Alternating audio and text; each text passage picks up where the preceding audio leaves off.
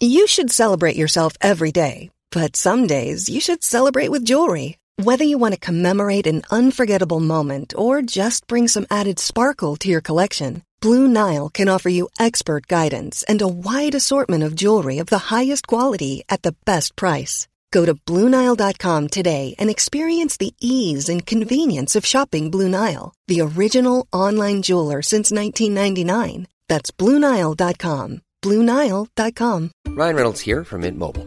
With the price of just about everything going up during inflation, we thought we'd bring our prices down. So to help us, we brought in a reverse auctioneer, which is apparently a thing. Mint Mobile unlimited premium wireless. Ready to get 30, 30, bit to get 30, bit to get 20, 20, 20, bit to get 20, 20, bit to get 15, 15, 15, 15 just 15 bucks a month. So, Give it a try at mintmobile.com slash switch.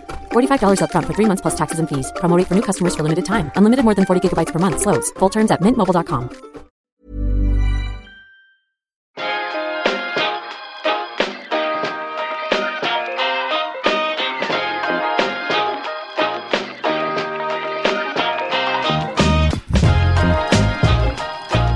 Hello and welcome back to the Statman Dave Football Podcast. This is episode 55. Once again, I'm joined by Nico Morales. First up, we're going to talk about your reviews on iTunes. Oh no, wait, you haven't sent any in. Nico, how disappointed are you with the, you know, with the, the listeners? incredibly disappointed with you guys. I mean, this is what we need to, to keep us going. Every time you don't review, um, Dave and I starve a little bit more. So just get those reviews in. I want to eat.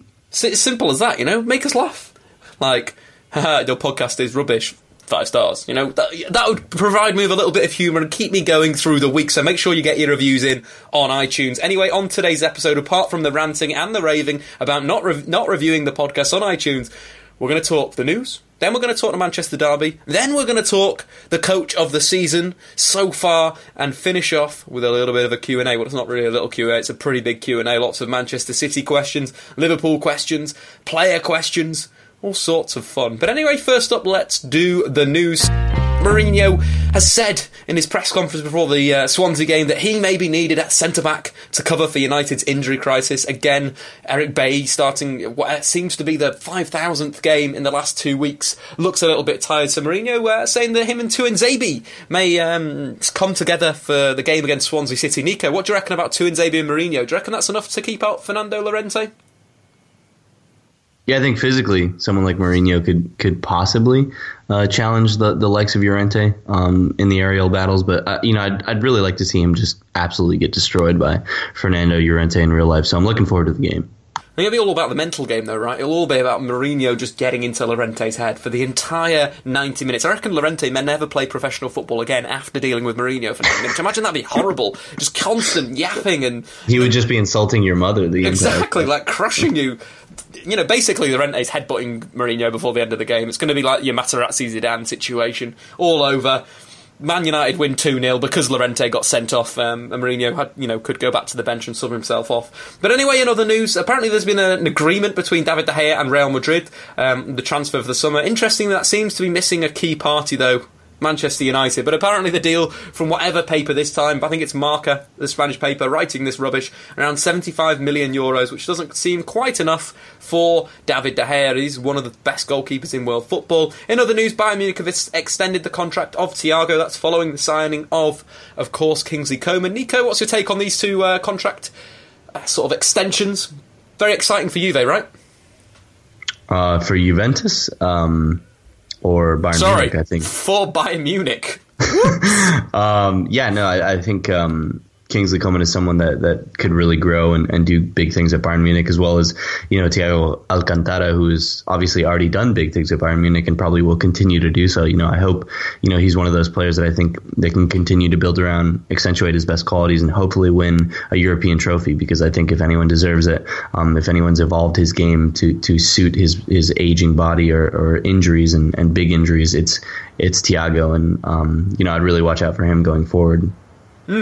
I did uh, say Juve because I was just thinking about the profit Juve have made on both Pogba and Kingsley Coman. Around 133 million, considering they signed them both on free transfers, Coman coming from PSG and, of course, Pogba coming from Manchester United. That is incredible business. And it's a Yeah, more- they've essentially uh, ripped off uh, United. Right? They, they have, yeah. They, they've ripped off United and they've ripped off Bayern Munich. You know, what more would you want in a transfer? In other news, Lyon have rejected a five million euro offer from Red Bull Salzburg or RB Salzburg, sorry, for fifteen-year-old forward William Geubbels. That's pretty incredible, Nico. That's nuts. Fif- five million for a fifteen-year-old. Um, I was worth 10 million at 15. Ah, I see. And then your price dropped like Freddie Adu. And now you're unfortunately, uh, you know, got no club, and you're sitting. I'm, I'm, uh, sitting I'm worth nothing. well, I'm, I'm worth nothing sitting in my underwear talking to you, so I guess life is pretty bad. Yeah, yeah, pretty pretty good. You mean? Because I'm also, you know, in a similar thing, sitting in my room, chilling out in my um, not underwear, but my uh, what's it called, like the pajama bottoms. That's a very English way to say it. I, I'm joking, Dave. I, I always have pants on when I record a podcast, unlike you. That's a fucking lie. That is a fucking lie. In other news, obviously, with the Red Bull Salzburg just lifting the um, UEFA Youth Cup, it's quite interesting that they are going for these other young players, and it could be like a you know dynasty they are trying to bring over in Salzburg, but will eventually probably be playing in Leipzig. But anyway, let's move on. In final little bit of news, uh, Swansea City legend Lee Trundle uh, came out of retirement in August to sign for Welsh Football League Division 2 side Llanelli Town. Since then, the 40 year old has scored 45 goals in just 26 games, including 8 hat tricks in helping Llanelli win promotion. Incredible stuff from Lee Trundle. But anyway, let's move on to the big topic of discussion, and that is the Manchester Derby. An absolute banger of the game. Manchester City nil, Manchester United nil. There was more to the game than, than that. Obviously, the big talking point, of course, the Marouane Fellaini red card. For me, it was a stupid move from Fellaini to headbutt Aguero, but the Argentinian has got to play a little bit of part in, in the uh, the altercation. Nico, what was your take on it? Incredibly dumb move by Fellaini. I mean, yeah, Aguero, Aguero ag- ag- engaged a little bit in the dark arts in some sense. You know, people are going to talk about that all day, but you know, you have to think about it in the context of being a professional footballer. You know, it's it's um, I guess not necessary, but um, I guess Aguero would want someone like Fellaini to get sent off, and and not only does, does Fellaini get a yellow card for a yellow card challenge five seconds before, but then he, he commits another foul five seconds after. So it's kind of stupid, and then he kind of plays into a Aguero's hand. So you know, I get it. It- it- he was certainly playing the dark arts and, being a little bit of a dive, um, but at the same time, Fellaini played right into his hands. It's kind of a stupid thing, and if you're a professional footballer, you kind of have to have your head on and say, you know, I'm not going to fall for that. I'm not going to get turned on by by or, or or played by this person that's obviously trying to get me sent off. So I think it's a very stupid move by by Fellaini. Mm, yeah, I can't really slam Aguero to be quite honest because I love a bit of gamesmanship, and unfortunately, it was some top quality gamesmanship from Aguero, winding him up. And as soon as Fellaini's head went towards Aguero's head, it's simple. But it is, you know, he did play him, and unfortunately, Marouane Fellaini got played, and I thought he had a, a pretty decent game. Um, you know, up until that point, I thought he was quite aggressive in the tackle, um, was causing City a bit of problems um, with his ability to win the ball back. But again, it was just a bit stupid. Unfortunately, United fans already don't like Marouane Fellaini, and this is just going to be another, you know, chink in Marouane Fellaini's armour. So unfortunately, the tide will potentially turn for Marouane Fellaini. But I think he's done all right this season. I think he's, you know, this is his first red card of the season. I think he's, uh, you know not had the worst year. I think tactically he's been quite good, been a good weapon for Mourinho, whether using him as a sort of attacking midfield target man or using him deep midfield to break up. I think Fellaini's done okay, to be quite honest. But again, um, you know, if you ask any other United fan, it'll be Fellaini's rubbish, he cost us the derby and so forth. But in fact, United, I think it's um, draw. if I if I can just speak to that, I think it's one of those things where physical appearance plays massively into our perception of players. So um, Mario Fellaini, to be quite honest, like his physical appearance, he looks like a bit of an idiot, and since he hasn't necessarily covered himself in glory, especially in his time at United. You know, he looks like a big tree. He looks like a big dumb tree. And though he's a very good player, like you can use him in a variety of situations tactically, both defensively and offensively, you know, helping your attacking players bring down long balls and being aggressive in the tackle like you mentioned. And tactically, I think he did a lot of the things that Mourinho wanted him to do in this game and being a central midfielder, but he he has the physical perception of someone that isn't very intelligent, and I think United fans and people have really jumped onto that. Mm, yeah, I can kind of agree. It's quite interesting. Imagine if Marouane Fellaini was short and technical and covered the similar amount of ground with a similar aggression. I imagine we'd all say he was the next Gattuso, but unfortunately, because of his height, like you say, Nico, a very solid point there that he kind of is regarded as this clumsy idiot. I, I still like him. I still think he's an asset to the squad. I still would keep him in the summer. Um, I don't, think there's any point in letting someone like Marouane Fellaini go because you can use him as a weapon in certain situations. It's obviously sad that uh, Timothy Fosu Mensah picked up a dislocated shoulder at the end of the game because it would have been a great opportunity to see him either at centre half or, uh, of course, uh, in central midfield. I thought he played quite well against City when it came on, uh, showed energy and, uh, you know, saw the game out for Manchester United. But the interesting tactical point, as I mentioned on my three point um, review of the game, was about Mkhitaryan's use through the middle in the first 10 minutes of the game. Nico, were you surprised by that uh, move from Mourinho? I think it was a positive move, but then as you mentioned, you know, he moved him out wide, and, and that's not really something that you want to do with someone like Mkhitaryan. When you have someone that's as as talented as someone like Mkhitaryan with his dribbling ability, with his passing ability, and really his his the the way that you're able to to use him in a counter-attacking system, you want that player to be central because then they have the the most amount of options because he can make an excellent pass on either side of him. He can make, he can go on a dribbling run and has the options to go pretty much anywhere he wants. Shifting him to a particular side limits his creativity and on the counterattack, which is something that you know Mourinho and Manchester United sought to do against the Manchester City. You limited his his ability to do so. So I thought it was a good move initially, like you said, but you know the the evolution of that um, wasn't probably the right thing to do. No, yeah, it's kind of like United's attack was, you know, has been geared on Paul Pogba, linking it in that final third, and with Mkhitaryan could have taken that role for United, you know, drawing and uh, you know City inside, you know, spinning them. I think the big thing with City, they defended against Marcus Rashford very well. They were very physical with him, which is an approach that other teams may adopt after seeing the success of both Vincent Kompany and Otamendi, who had relatively good games. Obviously, Otamendi got a beat a few times. Thought Kompany was pretty solid throughout the whole uh, the whole game. But again, it's this interesting one from Mourinho. Seemed to get it so right, but then seemed to change it, which was which was a little bit weird. Like I don't understand tactically why you try something for just ten minutes and it kind of looked like it's coming off, and it looked like it is, you know, causing City a bit of problems centrally, but as well out wide you know, the other thing as well, it sort of meant that both um, the two wide players, Anthony Martial and Rashford, could stay up high up the pitch, which meant City couldn't attack with their fullbacks. You know, you're killing half of City's attack if you stop their fullbacks, or you're killing half of Pep Guardiola's game plan.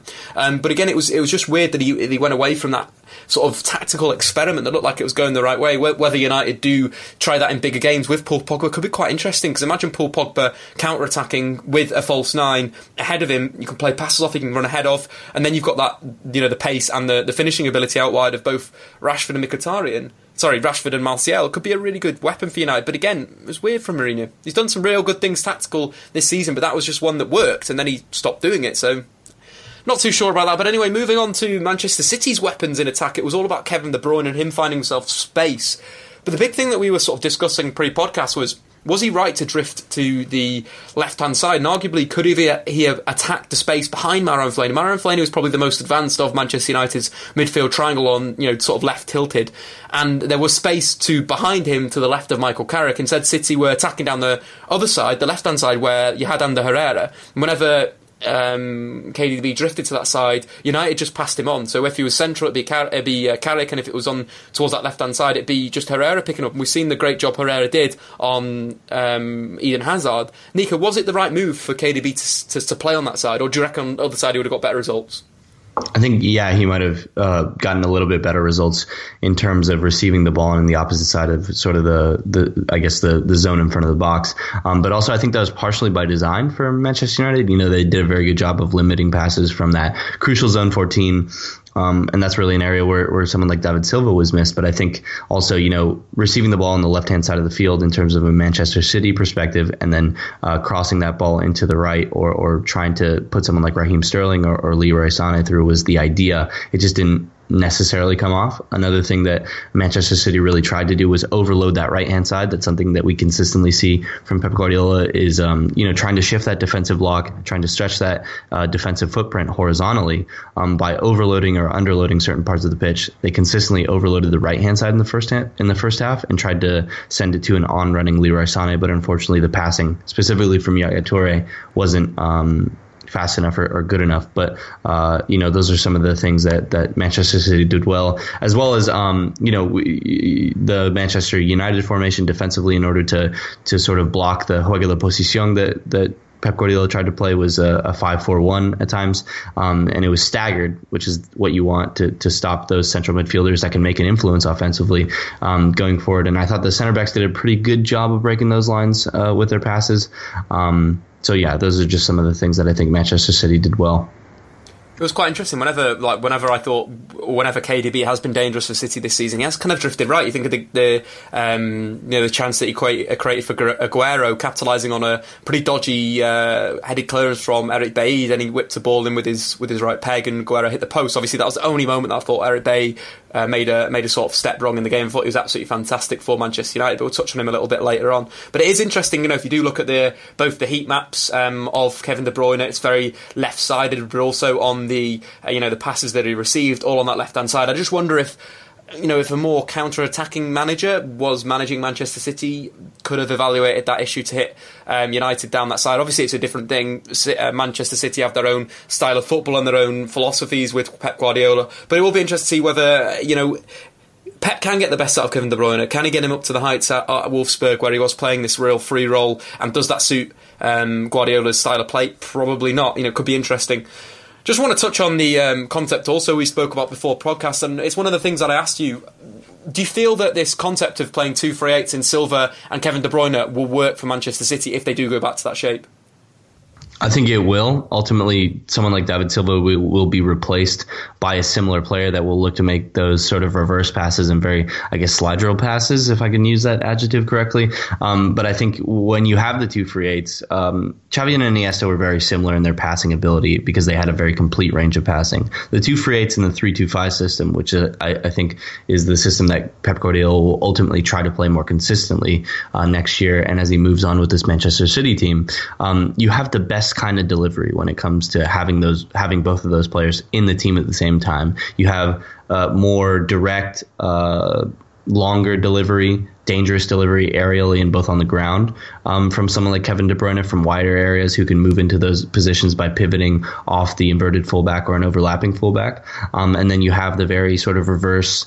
Uh, you know, subtle little passes from David Silva, and I think when you use both of those players and you can use them correctly as long as well as the other weapons in that system, you know, the wide players in Raheem Sterling and Leroy Sané, you have a very, very potent attack. And that's something that we've seen on and off this season for Manchester City. Obviously, at the beginning of the season when they won 10 games on the bounce, and then against Monaco in that thrilling, uh, you know, goal fest that, that, that that that was um, ultimately saw Man City's exit from the Champions League. yeah, there, there's a, there's a few t- tweaks that we need to work out, but I think um, you know I, I, think it can be utilized to the to, to both players' strengths, and I think it's something that um, can work going forward.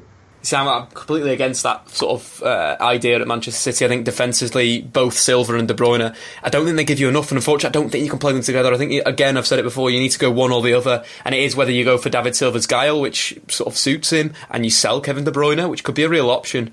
Uh, you know, think of Kevin De Bruyne at Bayern Munich, that'd be pretty sweet. But anyway, um, stop thinking about things that'd be cool in football, Dave. Uh, back to the point. Yeah, in, in terms of uh, you know, we did you did mention Xavi and Iniesta. They both put in a really good defensive shift as well as an attacking shift, and defensively were really really good in terms of their pressing and their understanding of how to press. Obviously, coming through the Barca academy with Silva and with um, KDB, it's not really a natural thing. So potentially, it could work with City that with Gundogan hopefully coming back and being and being fit again for Pep Guardiola's side do you think that signing another central midfielder instead of Silva or instead of De Bruyne, or even selling De Bruyne and keeping Silva, what would you sort of what would be your transfer strategy going forward?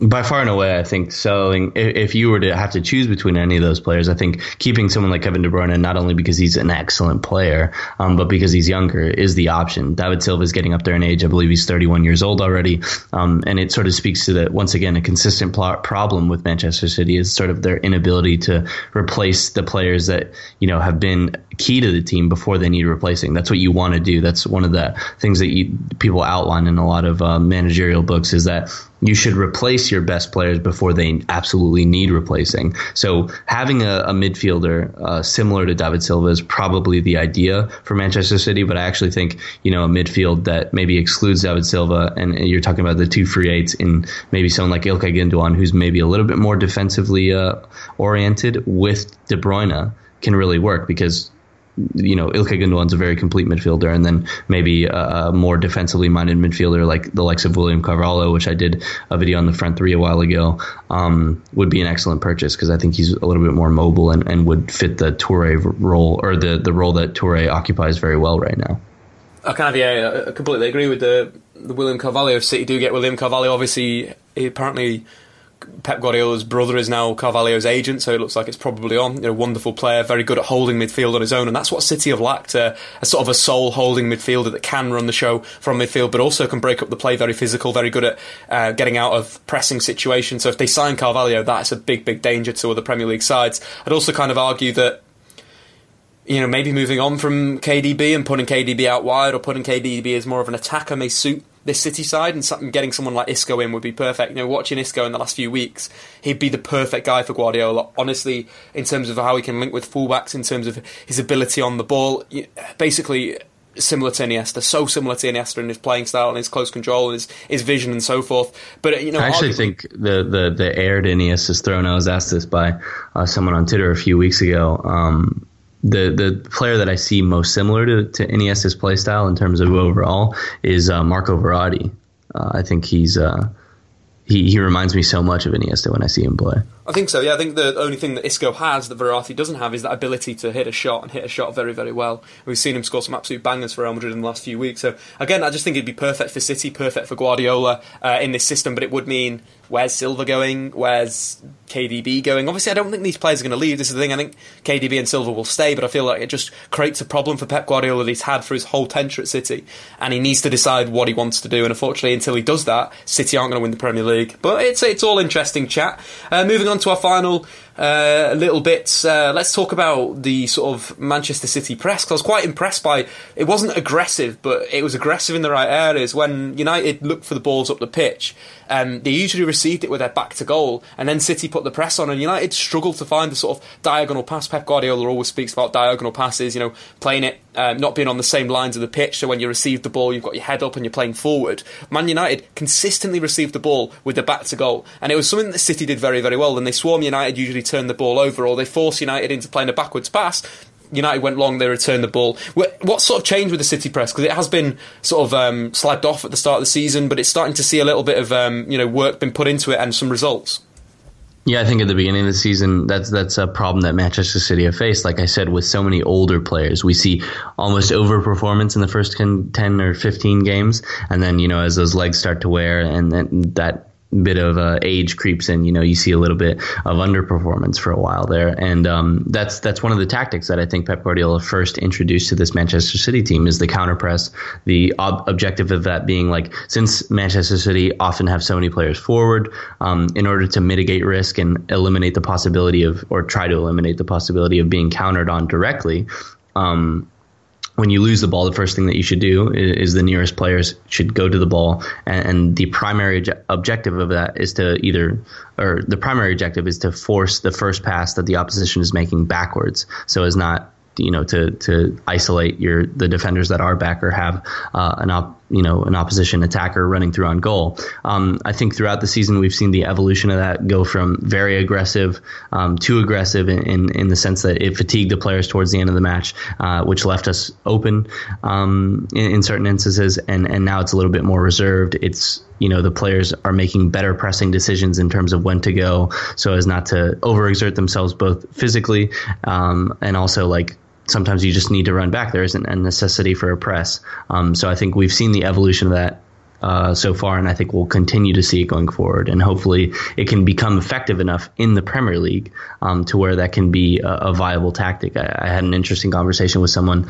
um, yesterday talking about how where you know in Spain, Italy, France, and other other leagues, England of those leagues is probably the the league that seeks to put or is okay with putting um, 10 men behind the ball or even 11 men behind the ball and is very comfortable with that. And I think counter pressing and these sort of tactics uh, are very susceptible to, to pure counter attacking. Um, so hopefully we can see Pep Guardiola continue to uh, evolve that tactic and make it a real viable one for City going forward. Mm, I think it's all about control, isn't it? And that's what Pep Guardiola has always wanted and always will want. Uh, but anyway, let's move on to our last little point uh, about the Manchester Derby. Let's just wrap this up. We've been talking for 22 minutes of glory on the Manchester Derby. This is exciting. Well, Manchester United have uh, conceded the fewest goals in the Premier League in 2017, and I think some of the you know the credit to that has got to be going to Eric Bailly, whose form has been brilliant this season. He's been United's best defender by a country mile in terms of his um, the derby, what, what, I liked so much was his composure in the penalty area. He kept on being the one that would City would break down the left, they put a ball into the box, and he just take a fantastic first touch and either play out or look to clear the ball. His ability to read the game both um, you know in front of the defence and behind the defence is really, really, really impressive for a young player. And I like his passing. He's sort of the you know for me seems like the perfect Guardiola centre back, but also um, you know we have him in, in uh, over at United. Nico, how, how, impressed have you been with, with Bay? You know I, I, saw a bit of him last season for Villarreal, especially the game against Liverpool in the Europa League. He looked like a solid defender. I think I watched him against uh, Real Madrid as well, where in fact he played right back and was very, very good. But he has gone massively above expectations. How impressed are you, Nico? He's an excellent defender, um, and like you said, he's a very good reader of the game. He's athletic. I think he's everything that you, you want in a player. He's uh, Mangala with brains, essentially. So um, you know, he's level-headed. He's young. I think he has a very, very, very bright future, uh, no matter the club he's at, whether he be United or elsewhere. Um, uh, you know, as you and I were talking pre-record, level-headedness is one of the big things. All the commentators were speaking about during the Chelsea United game about how you know Diego Costa could wind him up. He was fine. He didn't care. He didn't care what he was doing. He just read the game well and did his job. So he's a very, very good defender, and I'm jealous that you guys have him. anyway, let's finish that off with a Manchester Derby chat. Uh, just leaving on the Premier League table at the moment it is advantage for the Manchester clubs, quite frankly. You know, with Liverpool uh, having played a game extra on 66 points, Manchester City on 65 points, and of course United on 64 points. Arsenal in sixth position with two games in hand on 60 points, so Arsenal could go up to 66, Man United 67, and Manchester 66. Manchester City 68. That was difficult to say, uh, which is going to lead to such a cracking last four games of the Premier League season. United going to have to play Tottenham and play Arsenal. Huge games for United. But at the moment, I feel like Mourinho's getting it right against these big games and he's starting to show his tactical signs. And if United could start to get this counter attack together, that's all they need to do they're going to start beating these guys. I think that's the, the small differences. You know, we saw Claudio Bravo flap. If United could have turned that in, they would have seen the game out. And it's it's those small mileage, but also Aguero hitting the post. Um, you know, th- this is what football is. But it's a fantastic league that we've. Hiring for your small business? If you're not looking for professionals on LinkedIn, you're looking in the wrong place. That's like looking for your car keys in a fish tank.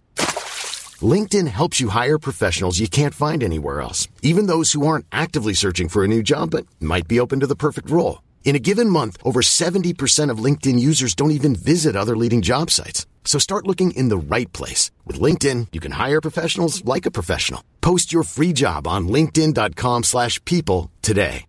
Hey, Dave. Yeah, Randy. Since we founded Bombas, we've always said our socks, underwear, and T-shirts are super soft. Any new ideas? Maybe sublimely soft. Or disgustingly cozy. Wait, what? I got it. Bombas. Absurdly comfortable essentials for yourself and for those facing homelessness. Because one purchased equals one donated. Wow, did we just write an ad?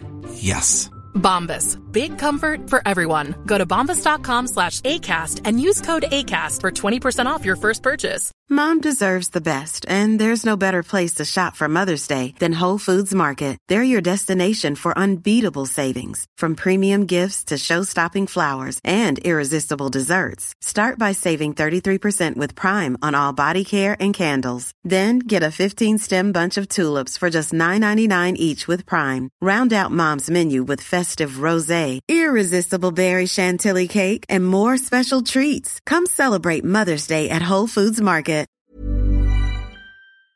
this season. Anyway, moving on to um, what we're going to talk about next. It's all basically based on the L'Equipe uh, did a article this week, which basically said they who they think the best coach in the world. So this isn't this season. This is just who are the best coaches in the world right now. So the list is quite interesting. They've got Pep Guardiola at number one, Conte number two, Simeone number three, Ancelotti four, Mourinho five, Allegri six. Joachim Low 7, Zidane 8, Jardim 9, and of course Jurgen Klopp in number 10. Is there any players in that top 10, Nico, that you think shouldn't be there, or is there any managers that should be in there that aren't?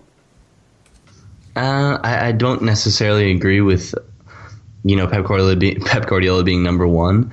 Um, I think you and I have also agreed Antonio Conte being number two isn't necessarily the the, the yeah you know the the, the wisest decision. Also, Carlo Ancelotti.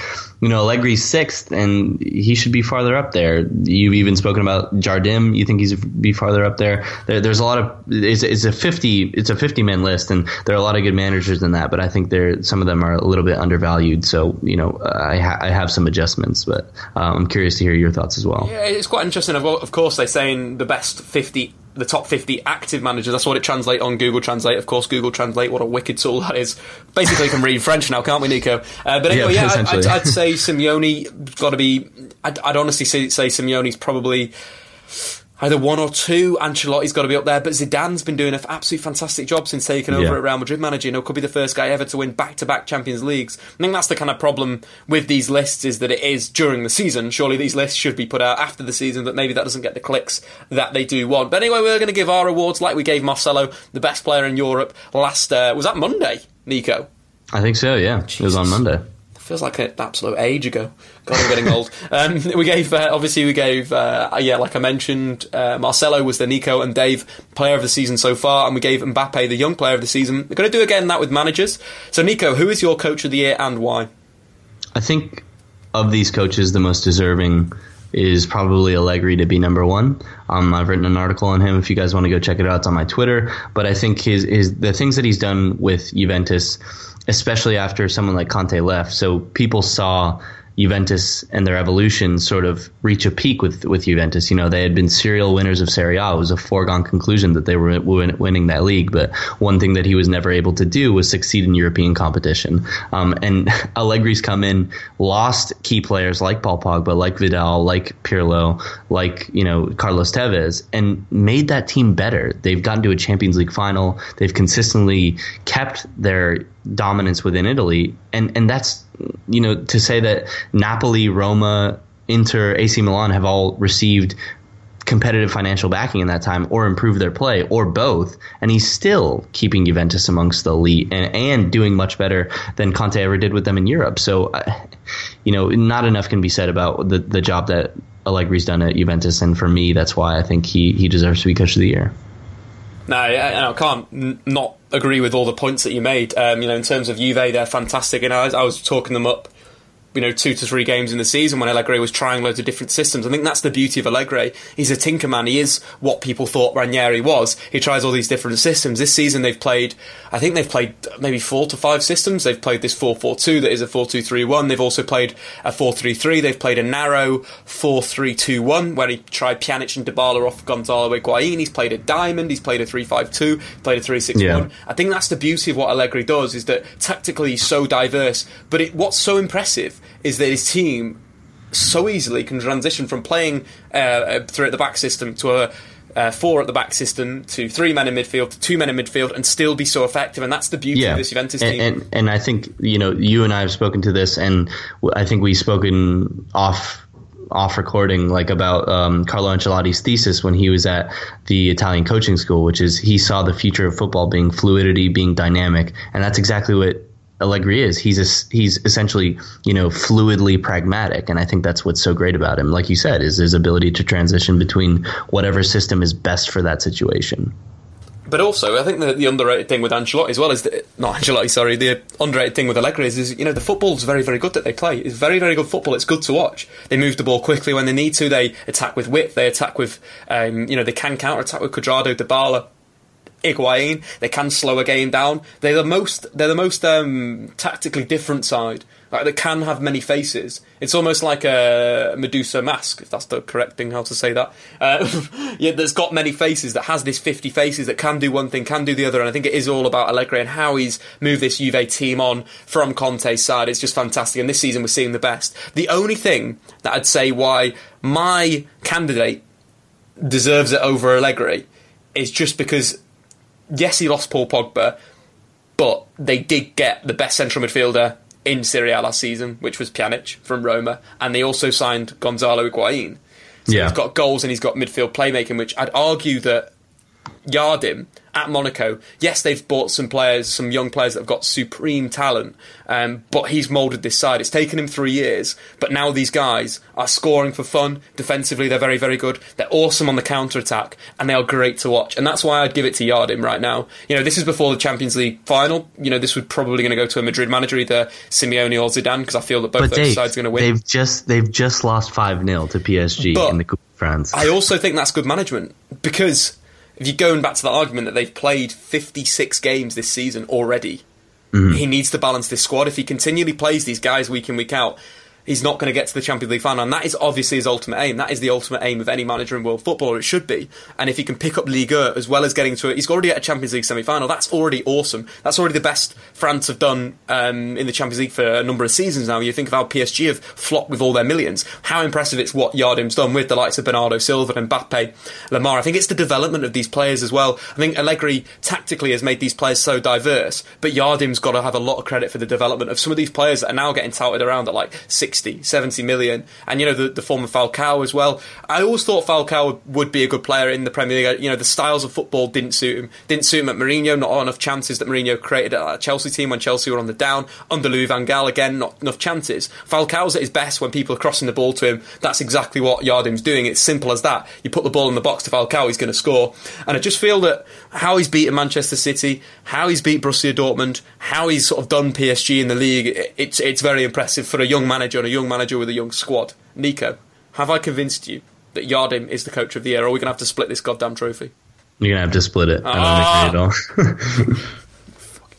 Unbelievable. Invite you on my podcast and you make me split my own trophy. it's our trophy, dude. Actually, it's, our it's, it's, true, it's our trophy and it's not getting sent out to the end of the year. So hopefully we'll be able to be in agreement when Monaco lift the Champions League. In terms of other shouts, obviously Zidane, and Simeone, both been very impressive. Probably more have been impressed by Zidane this season. I kind of, you know, I've been undressing their tactics a little bit more. Uh, Simeone did start tactically trying other things at the start of the season. Looked at a 4-2-4 with wingers, didn't quite work, and now he's gone back to the 4-4-2 um, slash the 4-3-3 that he played last season. In terms of the rookie of the year, Nico, it's pretty simple, right? There's one man that's got to be rookie of the year, 29 year old. Julian Nagelsmann, excellent, excellent, excellent manager. Simple as that, really. It's just what he's done with the Hoffenheim team, turning a player, you know, turning a number of players from young players to super sort of superstars. What he's done with Rudi, Niklas Süle, uh, Demirbay in central midfield, uh, Kramaric. It's it's if if you folks can get a chance to watch Julian Nagelsmann Hoffenheim, I mean, I really recommend it. It's almost I, I, I don't like to speak in hyper, hyperbole, but I would say it's similar to, to what football is moving to as a whole. You know, like I said before, it's about being dynamic, it's about being fluid, and his his formation in and of itself is fluid. It it adapts to the situation. It's almost amorphous. So if you can get a chance to watch Julian Nagelsmann Hoffenheim, specifically, I watched the uh, the performance against Bayern Munich, and I mean it was fantastic. It was Hoffenheim's first win over Bayern Munich in the league ever in, in the history of their club. So Julian been doing big things. It's quite interesting that he beat Bayern Munich this season and he also drew with them. So he hasn't lost to Bayern Munich this season, which you can say um, you know, Arsene Wenger has lost twice to Bayern Munich this year, and again, Arsene Wenger's squad is supremely more talented than this Hoffenheim squad. So it will be fascinating to see where he goes next. But 100% coach of the year is 3-5-2 is a thing of beauty. It's sort of how the the back three create a very good platform to play forward. Obviously with Rudi ahead, but then they have like six attackers at once. The two central midfielders start central, but they drift wide, which opens up space for direct flat balls into the striker's feet, a little layoff, and then they're playing forward. It's quite interesting that United could have done that yesterday, but they didn't. It's kind of like I understand that Mourinho is an old-fashioned coach, but that's one thing that he could bring to his game. A trend in European football right now. You think of Leipzig, you think of Monaco, teams that are quite direct.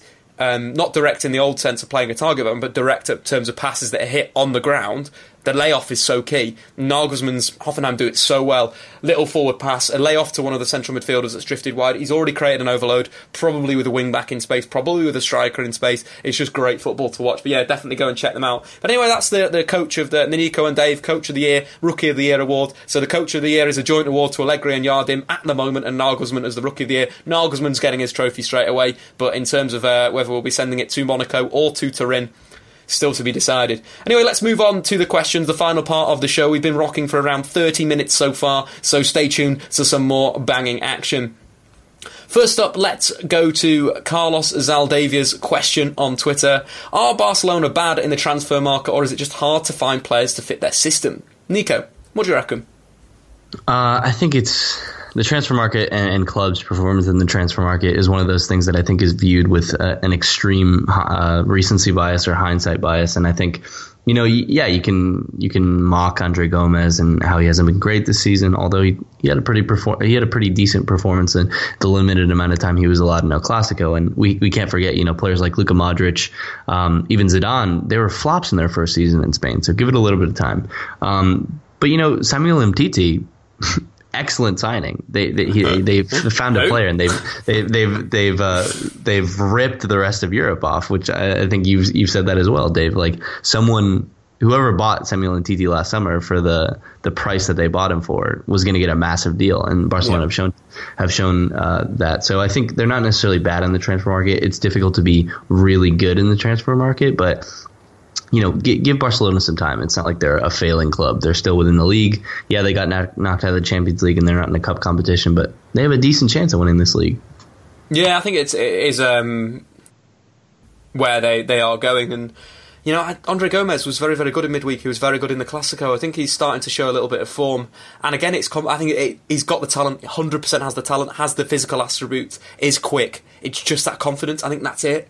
He's not a bad player. He honestly isn't a bad player. And I think it's just about the next coach getting the best out of Andre Gomes. But I'd also say, you know, they need to be pulling some more players up from the youth academy. That's a big thing with Barcelona that they haven't been doing recently that they need to go back to. The likes of Munir shouldn't have been let go. There's other players that shouldn't have been let go. You know, you think of uh, sort of Sergio Roberto as the last main guy that's been brought through, and he's 25. You know, there is some work that needs to be done 100% of the time. Um, but it, it's an interesting one. Uh, Barca will be good next season again, whoever manager is going to go. It's really weird how there's no been no real links, and we're seeing like Sampaoli going back to Argentina. Um, Who's going to be the manager? Don't know. That's going to be really exciting. Anyway, moving on to Kyle Parr's question on Twitter. That's at KJPR8 on Twitter. Who are Man United going to get to replace David De Gea in the summer? I reckon Donnarumma. Maybe someone like Oblak or even Donnarumma. Handanovic. Nico, who would you pick out of those three keepers? Who did you say? Donnarumma, Handanovic, and who else? Oblak, you know, the Atletico Oh. Madrid. Um, Handanovic is good, but old, so I'll go Oblak. yeah, just because he's the right age. He's between Donnarumma's youth and Handanovic's age. Yeah, I, I think he's a very good goalkeeper, and I, I, don't think you guys are going to get Donnarumma. They're going to hold on to that as long as they can, unless you want to pay 100 million for a mm. goalkeeper. You know? Yeah, I kind of agree. I think with United have more things to spend on. What What do you think about Sergio Romero? Maybe keep Sergio Romero as a number one. The thing um, is, it- it- it doesn't really- two.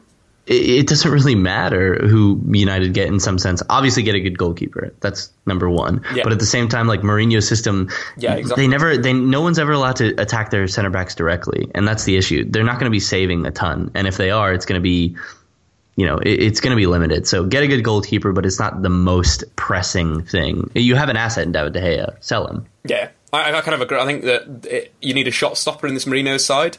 Um, you don't necessarily need someone that's great with their feet. You know, you will go long. That's absolutely fine. Um, so, and yeah, to be quite honest, I reckon Sergio Romero do a decent job. And if the, the club do think, um, you know, Joel Pereira is the ultimate guy, you know, they've spent a lot of time educating him. He's been playing for Brazil and so forth. So maybe they could just play it like that. You know, save a bit of cash, keep Sergio Romero for a few years, transition one of these younger keepers in. Fair enough. That's fine for me. I think that's a good thing. Or even bring bringing back Kasper Schmeichel. Imagine that, Nico. Bringing back the great man's son. Because, you know, arguably. You want, you want a snake on your plane, Dave? You want a snake on your plane? You see, with Eric Bailly, not on the plane, doesn't matter. Eric Bailly's just going to deck people. Any snakes, Eric Bailly's just going to walk over, deck him, boot him out the window. Sorry, Casper, don't you mess about in this side. Yeah, that's obviously Eric Bailly being captain in the in the years to come after, of course, Ander Herrera. Yeah, I was Uh, going to say, what about Herrera? Yeah. Schmeichel could be a very good option at Manchester United. Honestly, I think I, think he's the perfect keeper. You know, playing in a he's a good shot stopper. He's quite good at coming off his line. Um, he's not great with the ball at his feet, but again, like we said, not needed. Be an interesting move. Again, you could probably.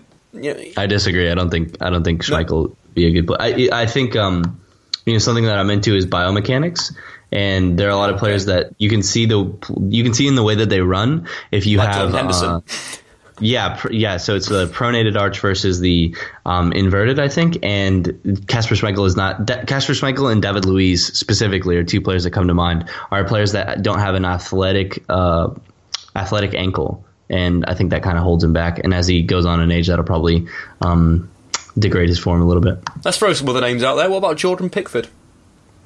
Solid, solid replacement would be really good. Yeah, I think I think uh, he'd be good. Big. The only problem with Jordan Pickford, and I do worry for any young United goalkeeper, is uh, Mourinho may not be the best guy to deal with a younger goalkeeper because that's Ederson, all about the the Benfica guy. I Ederson? Yeah, I quite liked the obviously against Borussia Dortmund was absolutely fantastic. Made so many wonderful saves, but again, I just don't trust Brazilian goalkeepers. I'm sorry.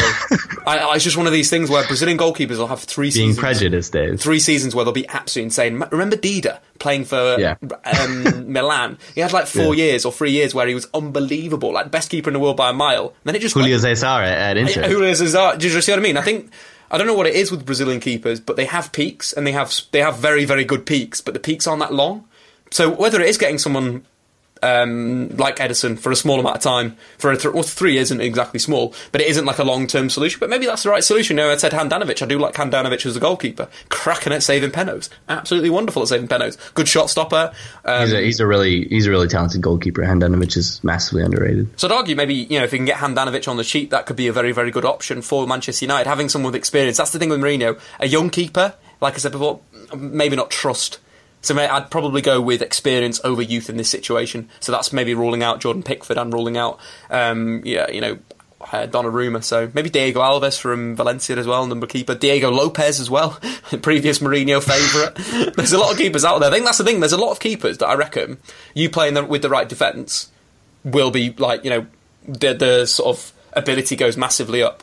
Mm-hmm. Do you see what I mean? So it's, I yeah. think it's the biggest issue for United. I think goals from midfield, centre back is, is a big problem. Anyway, that was a long answer to the question. Can that was a. I'm surprised you spent that amount of time on, on a goalkeeping question. I just because I, I, haven't really like I always sort of do a quick answer with that, like oh Donnarumma. Uh, yeah. Handanovic. You know, if you look a little bit deeper and say, you know, what actually United need in a keeper, it isn't mm. what Man City need in a keeper. That's the beauty of football. Yeah, football it's very different. It's all about styles of play, and, and I think especially now the the goal the the sorry not the goal but the the role of a goalkeeper is evolving massively. Like you said, there's a difference in what Manchester United need in a goalkeeper and what uh, Manchester City do. Manchester City, Liverpool, other sides can use their goalkeeper as an offensive entity um, in some sense. So and Manchester United aren't going to do that. So it's different. Yeah, very very different. Anyway, let's move on to uh, Bax Tom's question. Uh, at Baxtom98 on Twitter, top lad from uh, Brussels, I do believe, uh, Belgium lad. He's been sending me lots of fun from the obviously the United Anderlecht game. Um, if you were to take one player from the other Manchester team that you support, who would it be and why? Uh, tactics wise, etc. Cheers, guys. Nico, who are you going to take and why? I've always wanted um, Daley Blind. I think he reads the game extraordinarily well. I like his passing. Um, he could fit into a variety of roles that we need. Um, so Daley Blind. I, I think that's again that goes back to the contrast of styles between the two Manchester clubs. Like Daley Blind doesn't suit uh, Mourinho's central midfield doesn't suit Mourinho's centre back, doesn't really suit Mourinho as a as a left back, not really athletic enough. But you put him in a Pep Guardiola side, he's your perfect guy. Whether he's playing as a DM, whether he's playing as a centre back, um, I don't think he's, he's good enough to be a left back for um, Pep Guardiola. But either of those two positions that I mentioned, or even no, an inverted left back would be very good coming into yeah, he, he, he, could he could occupy a variety of roles, and I think he could do very well. I always admired his passing, like you said doesn't fit into a Jose Mourinho Manchester United fit fit very well or fit the idea of a Louis van Gaal system uh, very well at United. What about you? What what uh, Manchester City player do you would you want to see at your club? Simple. It's not even worth asking me about. Kevin that. Kevin De Bruyne. KDB in it. KDB. Just a bit of a, you know, before he moved to Manchester, I used to like KDB. Now, obviously, I don't like him. But no, it's technically fantastic. And, and, you know, kind of the style of football I like playing on the counter attack. KDB's your perfect, you know, drifting number 10. Um, very, very good at crossing. We all know his strengths are, you know, but the thing that I don't think he does enough for City is shoot. He's really, really good at hitting a shot from outside the area. You think of the goal he scored in the German Cup final against Borussia Dortmund. A lovely knockdown from Bas Dost on the half volley, cracked it in from like 30 yards. Something that he doesn't do enough for City is shoot. He had that shot against United, didn't he? Uh, that was that was a really that was a really good shot. It was just past the post, but I think it was just past the post. Yeah. I think that's the problem with uh, Pep's Pep Guardiola's system. I reckon that'd be a really good swap. Should we just do that? KDB for Daley Blind, yeah. I don't think that would be even. You throw Henrikh Mkhitaryan in there, and uh, I'll think about it. But. Yeah, deal. deal done. We'll, we'll speak to the managers later on today. Anyway, moving Sounds on good. to the Manchester United Troopers question. Um, so we've got f- three questions, so we're going to have to be quick fire here. Why is Belotti rated higher than Dzeko, who has more goals this season in Serie A? Nico? Um, Belotti like I, I, think he creates his own chances. That's something that I've spoken to before. Is that strikers that can create their own space and create their own chances are better than a Dzeko type striker that he feeds off very good service. But if you eliminate the service, you eliminate the striker. I think the really interesting thing Belotti as well is how good he is with his head. He's scored more goals yeah. uh, from headers this season, ten in fact. Which, if you, I think, if you go back over the last few seasons, would beat like the last three years, which is really weird. That not many headed goals have been scored in the last few seasons in European football, but Belotti seems to be banging them in with his head. He's kind of, you know, the, the all whenever I see the you know the, the goals that he scores, it all seems to be like from crosses or from through balls, but very very good finishes and always using the right method, whether it's a head of uh, you know a volley or whatever. It always just seems right, very you know quite good a two-footed striker in a way. So whoever picks him up going to be fantastic and puts a good shift in as well. I think he averages about three tackles per game, so would work for a, a pressing side, but would also do a good job for a Mourinho side. Uh, so could be quite interesting. The next part of uh, Manchester United Troopers question or Man United Trooper on Twitter: uh, Can can Bernardo Silva's one-footedness um, limit him like it limited Mahrez this season? Uh, one thing before I ask you, Nico, I, you know, one footedness isn't too bad. You think of what Arjen Robben's done his whole career, but Nico, do you think it can limit him? And it, how would you say he's like Mahrez? I kind of understand the comparison because they are both our playmakers that start on the right hand side that come inside, but I'd say Bernardo Silva has a hell of a lot more to his game than Mahrez. I would, yeah, I would completely agree with that. I think you can play Silva wide, and you can also play him centrally. Um, so I think he's a little bit more versatile than than Mahrez. You know, one fitness, one footedness is never ideal, I guess, but I, I think he's he's perfectly fine in that aspect. He's it's not necessarily something that's going to hold him back massively, um, as much as it did Mahrez.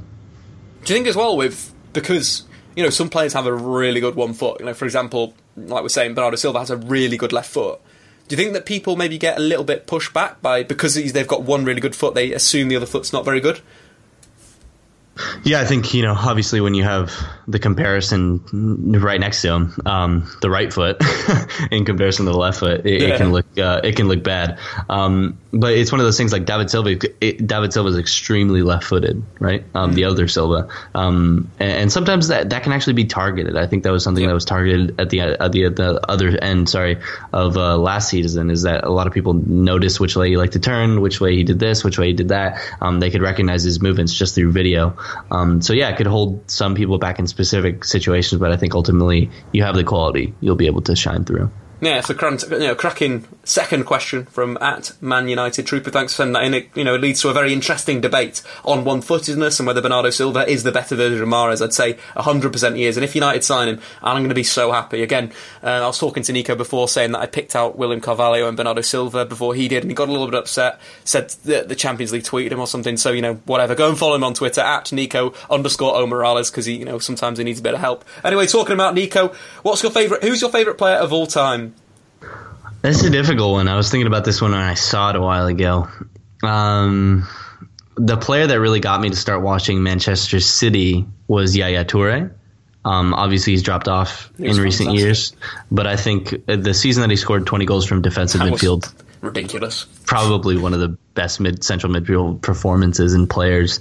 Um, sort of a robbery not to to be nominated, I guess, in the top three. But he was team of the year for a couple of years in a row, and the only African candidate for a while there. So um, maybe Yaya Toure is in there right now. I think he also asked of the active players. Thiago Alcantara is someone that I've that I've admired for a while, and like I mentioned, you know, he he was more of a, a, mobile player in that central midfield area, not only making great passes but also taking on players centrally. Um, he's evolved his game because he was out for a year with a back injury, and he's in, he's just made his passing game absolutely incredible. So Thiago Alcantara has to be, I think, my favorite current player. Fair. I'm just trying to think about my favourite player of all time. I used to love strikers. I love Gabriel Batistuta. That's the thing, though. That's the thing, though, Dave, is that no one asked you. Yeah, you um, see, I'm just going to butt in here because it's the uh, you know at the moment currently the Statman Dave Football podcast. You know, we're not on the front three anymore, Nico. I I made the rules. It's a dictatorship over here. I loved how I managed to ask you your favourite question, so you couldn't respond to my comments on Bernardo Silva and William Carvalho. But yeah, no, I, I do like uh, Bernardo Silva. I like a lot of the Monaco players. Mbappe just is so fresh at the moment and just such a joy to watch. Thomas Thomas Lemar is the best player at all. Is, is my favorite player. I, I like, I like Thomas player. Lemar, but I think I like Mbappe and uh, Silva and. You like Bakayoko? I do like Bakayoko, but I think he's really. Yeah. What annoys me about Bakayoko is not him, but it's everyone's perception on Bakayoko. It's such a lazy perception on Bakayoko because oh, he's a defensive, he's a defensive midfielder. He's just a yeah. defensive midfielder. You know, uh. he's not. You know, he is like you're saying, not not exactly a Yaya Toure, but he's more of a link man than a defensive yeah. midfielder. You know, Fabinho. Something that I said, uh, I said at the start of the season, Fabinho is the guy that's holding in midfield, and it took like half a season for people to be like, "Oh yeah," and it's just one of these things like, "Jesus Christ, guys, what's going on?" That's the special Statman Dave voice. Um, oh. You guys are, are, all treated to that. God, my stressed voice when I'm under pressure. Anyway, moving on to uh, Sachkan's question. That's at Sachkan on Twitter. Uh, Belotti or Morata for United with Griezmann at 10. Um, Nico, let's get your opinion on this. Belotti or Morata for United with Griezmann at ten. So that's we've signed Griezmann and we're looking. For I think if you're gonna if you're gonna um, it was uh, it was actually Mourinho that brought Morata through to Real Madrid when he was there. I think from the youth academy. So Morata, easy. You see, I'd argue Antoine Griezmann, Anthony Martial, or Marcus Rashford, whichever one. Yeah, I think tactically. You guys aren't getting. Griezmann, so I don't know why that's even a question. Excuse me. Griezmann's not leaving You, Atletico you listened to the podcast yesterday because I said Griezmann would be absolutely sick of Bayern Munich with Lewandowski. That's what I'd like to watch. But anyway, that's not being a United fan. That's being a football fan. Griezmann with um, what's he called? Forgotten the dude's name.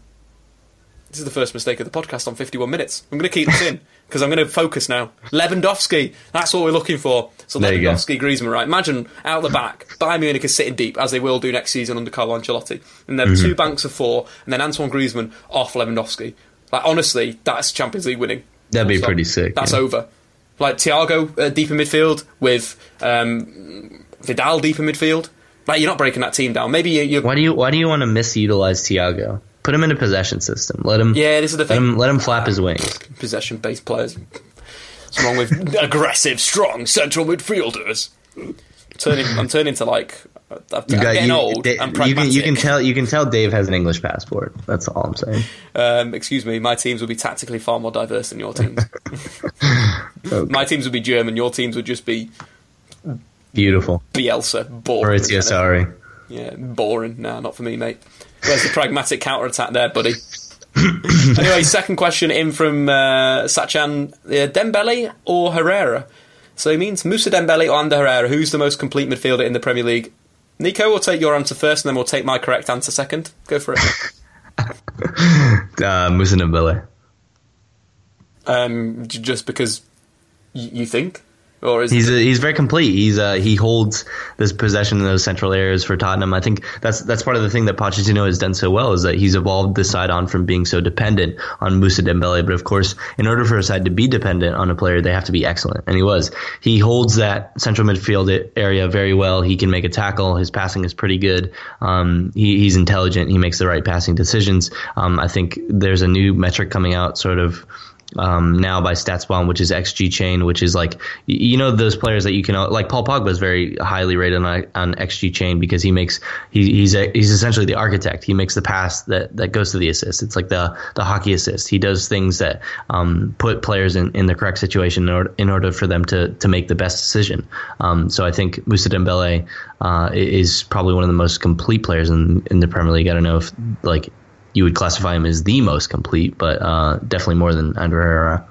So you say that, Nico, but I used to work for a site called Squawka.com. They've got a comparison matrix, and me just comparing Ander Herrera versus Musa Dembele in uh, stats per 90 minutes. Herrera, more successful passes, created more chances, and made Right, more but we don't know the right, but we don't know the quality of those passes. So Musa Dembele could be making more difficult passes, Don't- but don't just because you talk to me you- like you're you're just talking about right, that's statistics. it, right? Okay, right. We're going to add total forward passes. Let's see if the, let's see. Oh, Ander Herrera wins again. Sorry, Nico. Access denied. Ander Herrera, the most complete midfielder in the Premier League. I was about Right, to say Europe's top five leagues, and I was like, nope. Wait a minute. but then you look at the tactical implications of that, and what the majority of the time uh, Spurs are playing against low blocks, whereas Manchester United Whoa, are United usually always play playing. low blocks. Every single time we play at home, that's why we draw so much. We can't break. Mourinho tactically doesn't know what to do against low blocks. That's his problem. He's got to stretch the the, the uh, defensive block horizontally. Dave, come on. No, no, he used to get Marouane Fellaini on ASAP. That's his strategy. the longer Fellaini's on the pitch, the more chance we have of winning. It's simple as that. They only tried a three, a three, three, four once, and it worked. And I don't know why he's not Did it it again. Against it worked who? against Middlesbrough. We were two, we were one 0 down, and we won two one. Honestly, they just couldn't You handle beat it. Dave, Dave, you you beat Middlesbrough by a goal. Yeah, but Middlesbrough are a very good defensive team. You can't argue mm. that they're not a good defensive team. So it was quite interesting that that three three four did work, but Mourinho just hasn't used it again. Anyway, let's move on to some other questions. Ispal, that's at Ace Ispal on Twitter. How many goals would Rashford score in Monaco's team this season? Nico, give me a number. I don't know if I can give you a number. How many has Nico, I want scored? a number. How many has Mbappe scored? Sorry. Uh, I think 24, I think it'd be similar, but Mbappe is running very hot because he has a he, he's running hot because he, his conversion rate is off the charts, which is a little unsustainable. But at the same time, you know, he's doing very well to score those goals, and I think that speaks to his quality. Sorry, the police um, are coming for me. uh, it, it, speaks to his quality. So um, I, I, think it'd be similar. Probably wouldn't be as much because Mbappe is a little bit more complete, but Rashford's a very good player. He'd fit that system very well. Mm, I'd agree. Yeah, I'd say yeah, Mbappe slightly more complete. I think it's slightly a little bit better, but only small margins. And the development of Marcus Rashford's been very, very good in recent weeks. I'd say so. Mbappe's got 23 goals this season. I'd say Rashford would probably score 20 goals. So it is those small margins, um, but they are two absolutely brilliant young players. Anyway, moving on to Luke Dawes' question. That's at Black Shadow.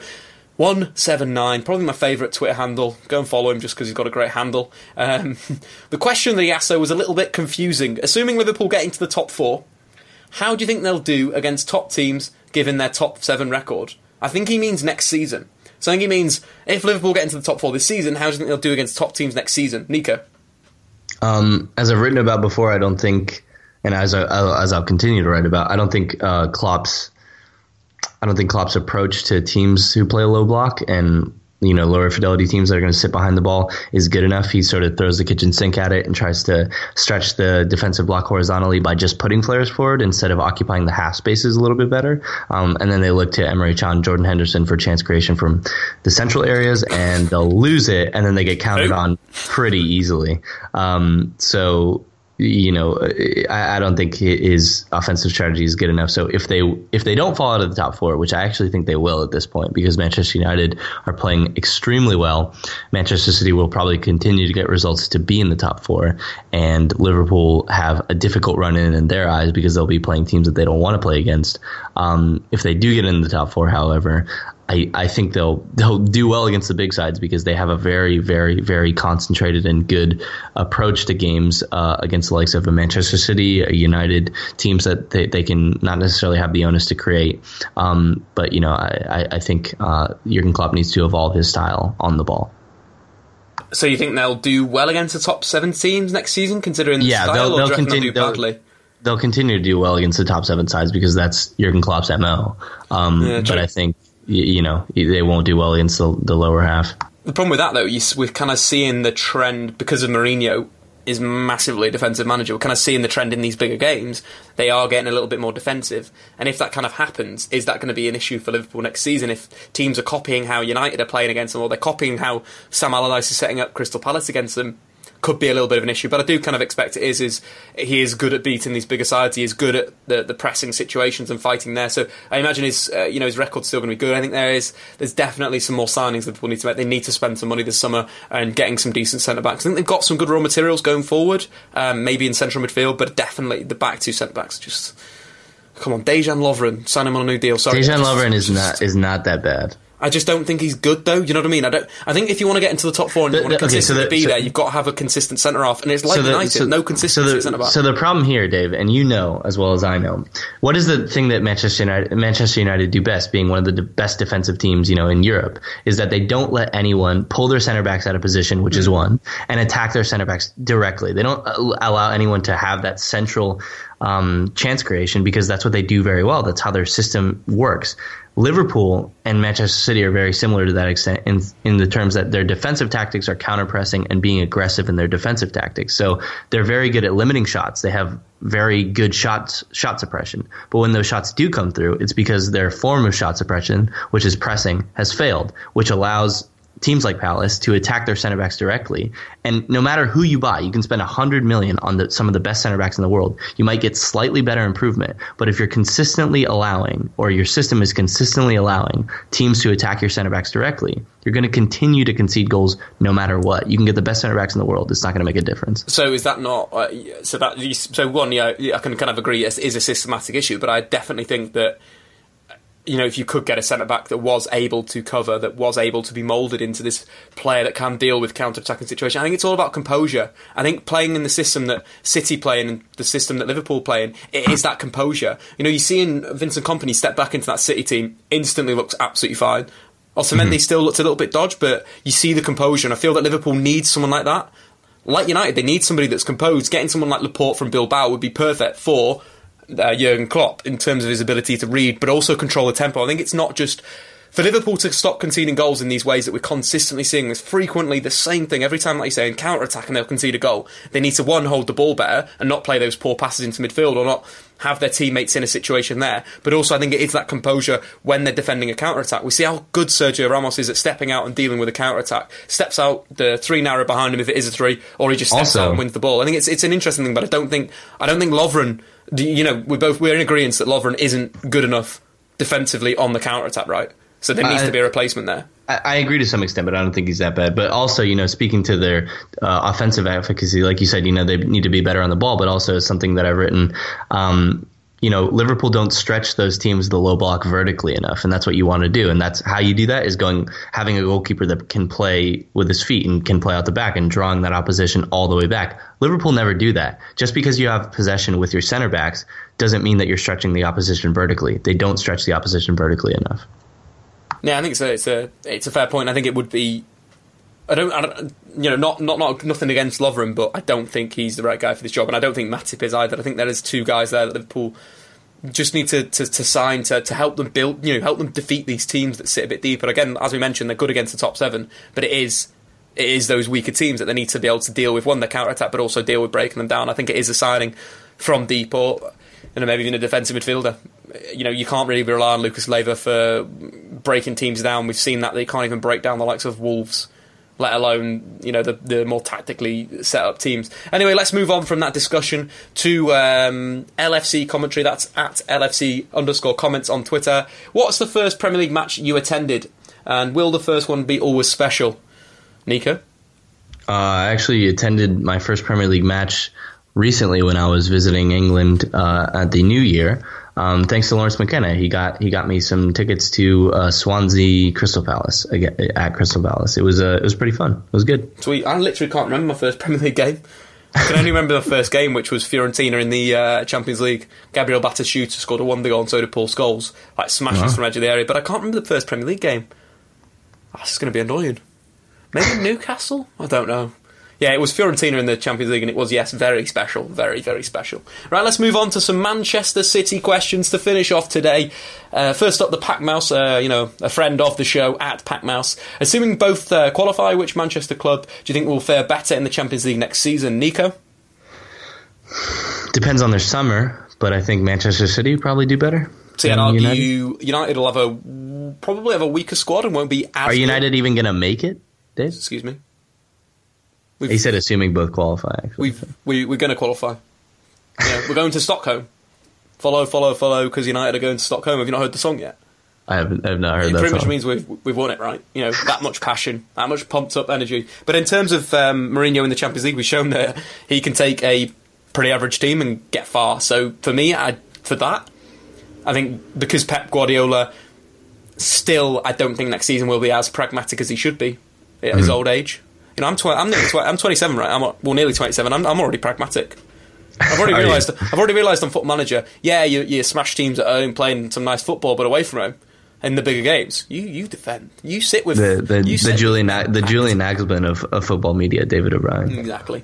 But anyway, yeah, so um, I reckon United will get further just because of Mourinho's style and pragmatism, and I think that's where European football is going towards um, a more counter attacking base for the winners for the next maybe two seasons, and then it will probably cycle back to possession based for at the moment, I reckon. Counter is on. Right, some questions for you, Nico. These are just going to be for you. I'm not going to give any input. So at Silver, Oh, KDB thank God. underscore MUFC. Should City look for a Dzeko type striker in the summer? Feels too many times this season we've needed another option going forward. No, I think um, you know, unfortunately, Gabriel Jesus came in and got injured immediately.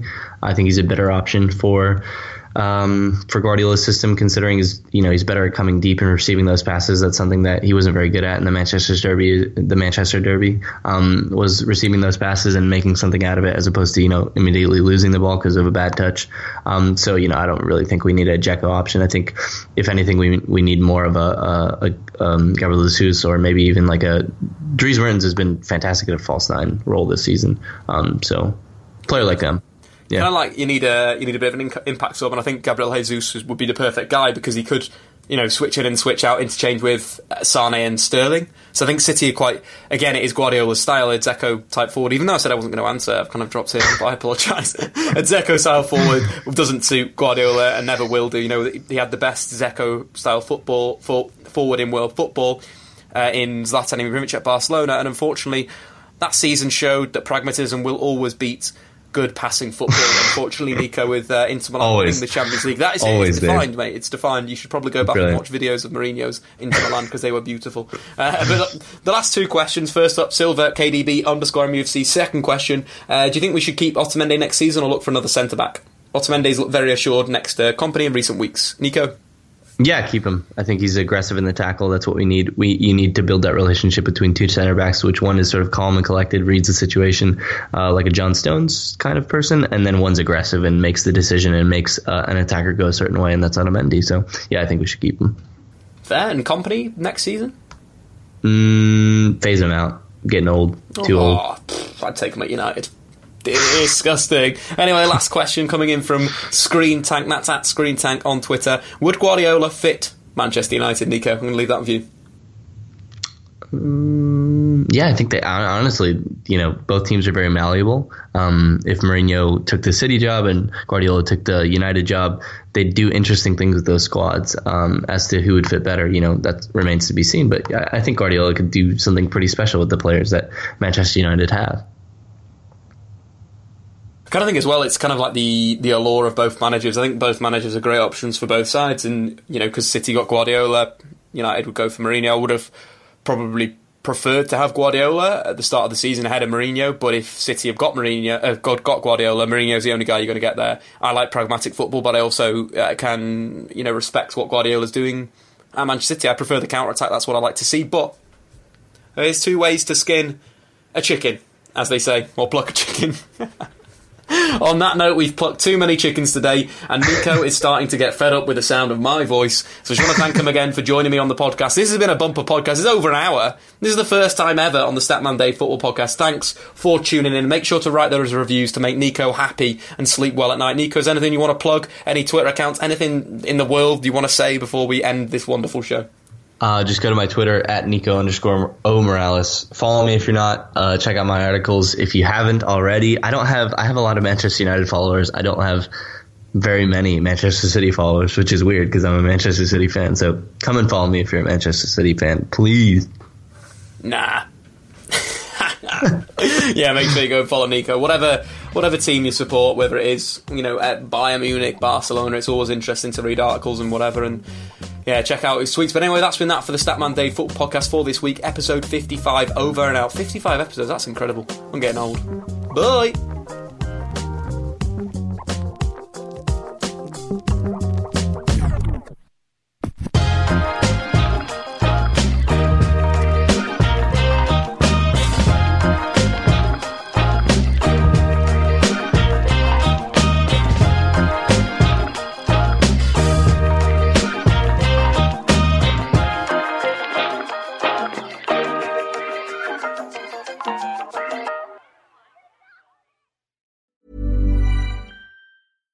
Even when we're on a budget, we still deserve nice things. Quince is a place to scoop up stunning high-end goods for 50 to 80% less than similar brands. They have buttery soft cashmere sweaters starting at $50, luxurious Italian leather bags, and so much more. Plus, Quince only works with factories that use safe, ethical, and responsible manufacturing.